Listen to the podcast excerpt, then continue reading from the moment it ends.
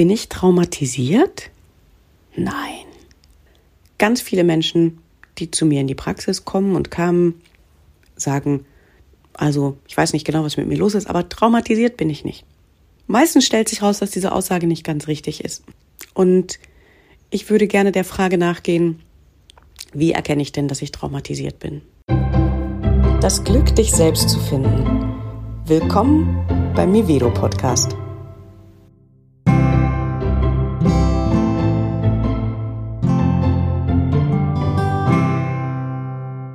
Und die Antwort ist relativ einfach. Solange ich triggerbar bin, Trigger war ja das Thema im letzten Podcast, solange ich triggerbar bin, muss da in meinem Nervensystem noch etwas hängen, was nicht aufgelöst ist. Und in der Regel ist das Trauma. Jetzt ist natürlich die Frage erstmal, was ist denn alles Trauma? Und die meisten Menschen denken, sie seien nicht traumatisiert, weil sie von Trauma ein bestimmtes Bild haben. Und das Bild lautet Krieg, Folter, Misshandlung, sexualisierte Gewalt. Und unbestritten sind das Ereignisse, die einen Menschen traumatisieren können. Das ist ganz klar. Das sind aber nicht die einzigen Ereignisse. Wenn ich Trauma auf der Nervensystemebene betrachte, ich nehme hier die Betrachtungsweise von Dr. Peter Levine, dem weltweit bekannten Traumatherapeuten und auch Entwickler der Methode Somatic Experiencing als Ansatz, um Traumata aufzulösen, dann findet Trauma im Nervensystem statt. Das heißt, wir haben eine gewisse Resilienz. Resilienz ist die Widerstandskraft, die wir so haben, psychisch. Das heißt, wie viel kann ich aushalten? Bei einer hohen Resilienz können wir viel aushalten. Bei einer geringen Resilienz können wir nicht so viel aushalten. Nehmen wir also mal an, wir haben erstmal eine hohe Resilienz. Und es passiert etwas. Dann ist etwas, was passiert, was möglicherweise mh, hm, an die Grenze von puh, das war fast zu viel, gekommen ist. Bei einer hohen Resilienz können wir das noch in uns tragen und im Fluss bleiben. Also wenn man sich die Resilienz vorstellt wie ein Flussbett, also ich, wenn ich das zeichne, zeichne ich immer zwei parallele Linien und dazwischen so ein paar Wasserwellen. Und diese, dieser Abstand zwischen diesen beiden Linien ist sozusagen die Breite des Flussbetts oder eben auch die Größe der Resilienz. Und wenn irgendwas passiert, was innerhalb der Resilienzgrenzen bleibt, was wir irgendwie noch verstoffwechseln können, dann wird uns das nicht traumatisieren. Dann ist das möglicherweise ein Problem, vielleicht auch ein schwerwiegendes Problem, aber es wird uns nicht traumatisieren. Wenn ich etwas habe, was diese Resilienzgrenzen überschreitet oder wenn ich vom Grunde her eine kleine Resilienz habe, stell dir ein kleineres Flussbett vor, da passt nicht so viel rein, dann kann ich nicht so viel aushalten.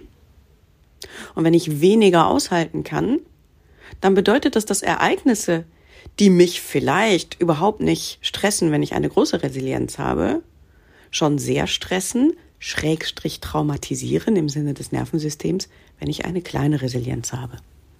Jetzt, woher bekomme ich meine Resilienz? Das ist die nächste Schleife, die ich ausholen muss, damit du verstehst, dass traumatisiert sein nicht ganz so einfach ist, wie ich habe Krieg erlebt oder ich habe sexualisierte Gewalt erlebt.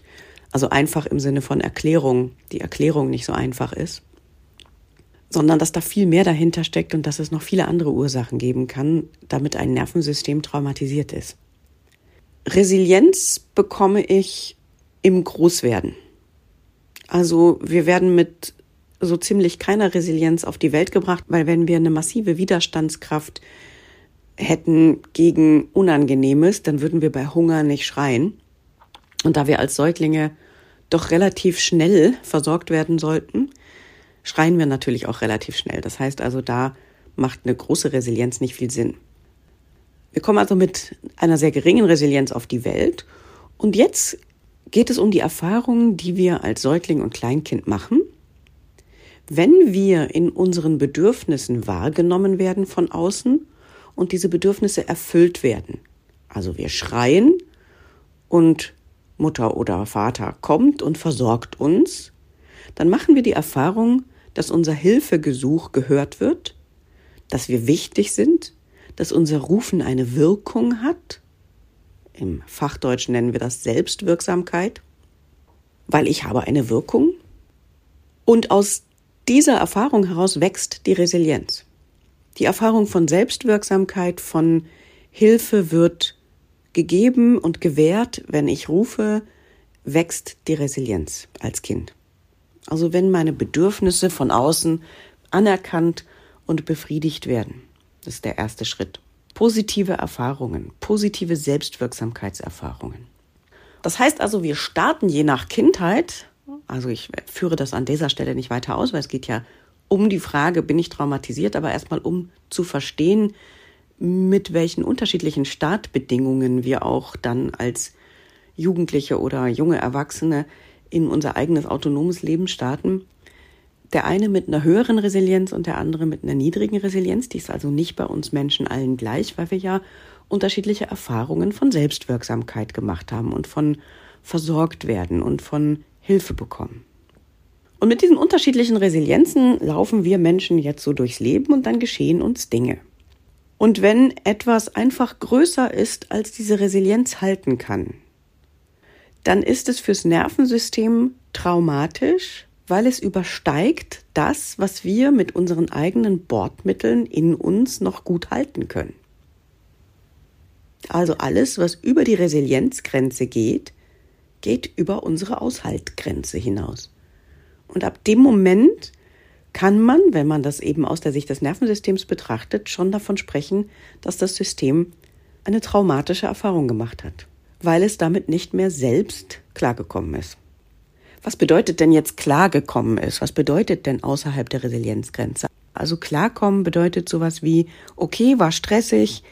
Da gibt's ja diesen Spruch, aufstehen, Krone richten, weitergehen. Wenn ich das kann, und zwar wenn ich das kann, während ich ganz in meiner Präsenz und in meinem Fluss bleibe, nicht dissoziiert und halb ausgeschaltet aufstehen, Krone richten, weitergehen, sondern wirklich wieder zurück in meinen Ursprungszustand. Resilienz kommt eigentlich aus der Materialtechnik und beschreibt die Fähigkeit von Metallen, wenn man die biegt, in ihren Ursprungszustand zurückzukommen. Du kennst das sicher, es gibt Metalle, die man biegt und wenn man die wieder loslässt, dann schwingen die zurück so eine Metallplatte, schwingt zurück und kommt wieder in ihren Ursprungszustand. Wow, wow, wow, wow, wow, so, und dann ist sie wieder gerade. Und dann gibt's Metalle, die biegt man und die kommen überhaupt nicht mehr zurück in ihren Ursprungszustand, sondern die bleiben gebogen. Die Metalle, die zurückkommen in den Ursprungszustand, haben eine hohe Resilienz. Die Metalle, die nicht zurückkommen in ihren Ursprungszustand, haben eine niedrige Resilienz. Und von da wurde es also quasi übertragen. Und das kann man sich jetzt übertragen so vorstellen, bei einer hohen Resilienz gelingt es mir, in meinen Ursprungszustand zurückzukehren. Aufstehen, Krone richten, weiterlaufen. Nicht dissoziiert, nicht in einem anderen Zustand als vorher, sondern ich kann zurück in meinen Ursprungszustand, so wie ein Hund, der irgendwie komisch ausgerutscht ist, komisch guckt, sich einmal schüttelt und dann weiterläuft. Wenn mir das nicht gelingt, dass ich in meinen Ursprungszustand zurückkehre, sondern wenn sich nachhaltig etwas verändert, in meinem Sein. Dann kann man davon ausgehen, dass das für das System zu viel war, dass die Resilienz überschritten wurde und aus dem Konzept von Peter Levine heraus, was ich als Erklärungsmodell einfach wirklich das stimmigste finde, weil man sich darin am besten wiederfinden kann und weil eben darin auch Sachen abgebildet sind, die jenseits von Krieg und Folter liegen, weil es viel kleinere Sachen sein können, dann würde man von Traumatisierung sprechen. Und woran erkenne ich das jetzt? Also ich erkenne es daran, dass ich triggerbar bin. Wenn du nicht genau weißt, was ein Trigger ist, dann hör dir gerne die Podcast-Folge Trigger an. Ich verlinke die auch gerne nochmal drunter. Und dass ich möglicherweise Symptome habe, die irgendwie komisch sind. Also, ich bin möglicherweise sehr schreckhaft. Ich bin überwachsam. Ich kann es nicht leiden, wenn mich jemand von hinten anfasst. Ich mag keine Überraschungen. Ich schlafe schlecht. Ich bin wahnsinnig hellhörig oder auch anders hellfühlig. Ich nehme ganz viel aus der Umwelt wahr durch unsichtbare Fühler, weil ich überall eine Gefahr wittere. Vielleicht nicht bewusst, aber mein System. Wenn ich also noch Trauma im System stecken habe, bin ich dauernd auf der Hut Dass das für unseren Körper nicht besonders gesund ist, kannst du dir sicher vorstellen. Also können daraus auch längerfristig körperliche Symptome entstehen, weil der Körper mit diesem ständigen Auf der Hut sein, da macht der ja auch hormonell etwas, kann der nicht gesund bleiben.